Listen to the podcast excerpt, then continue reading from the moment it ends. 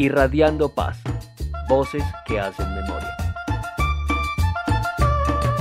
Una serie de cortos informativos para Somos con Cecilia Ramos.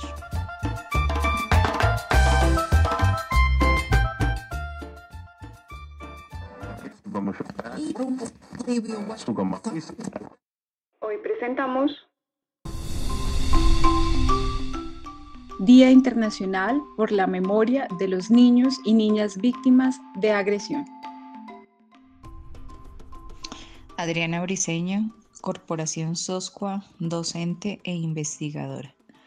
En agosto de 1982, la Asamblea General de la ONU decidió conmemorar esta fecha el Día Internacional de los Niños y Niñas Víctimas Inocentes de Agresión.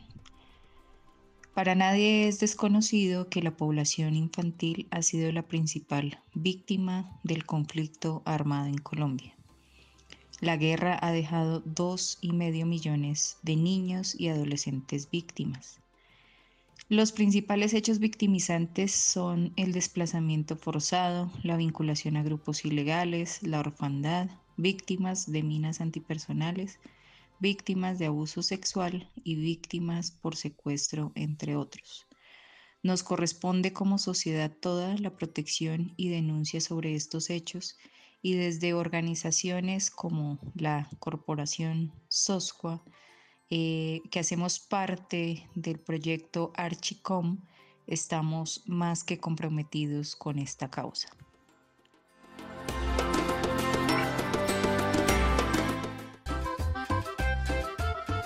Una producción del equipo Archicom, aportes prácticos para los archivos comunitarios de derechos humanos, en el marco de la beca Global Challenges Research Fund de la Agencia de Investigación e Innovación del Reino Unido y la Universidad de Liverpool.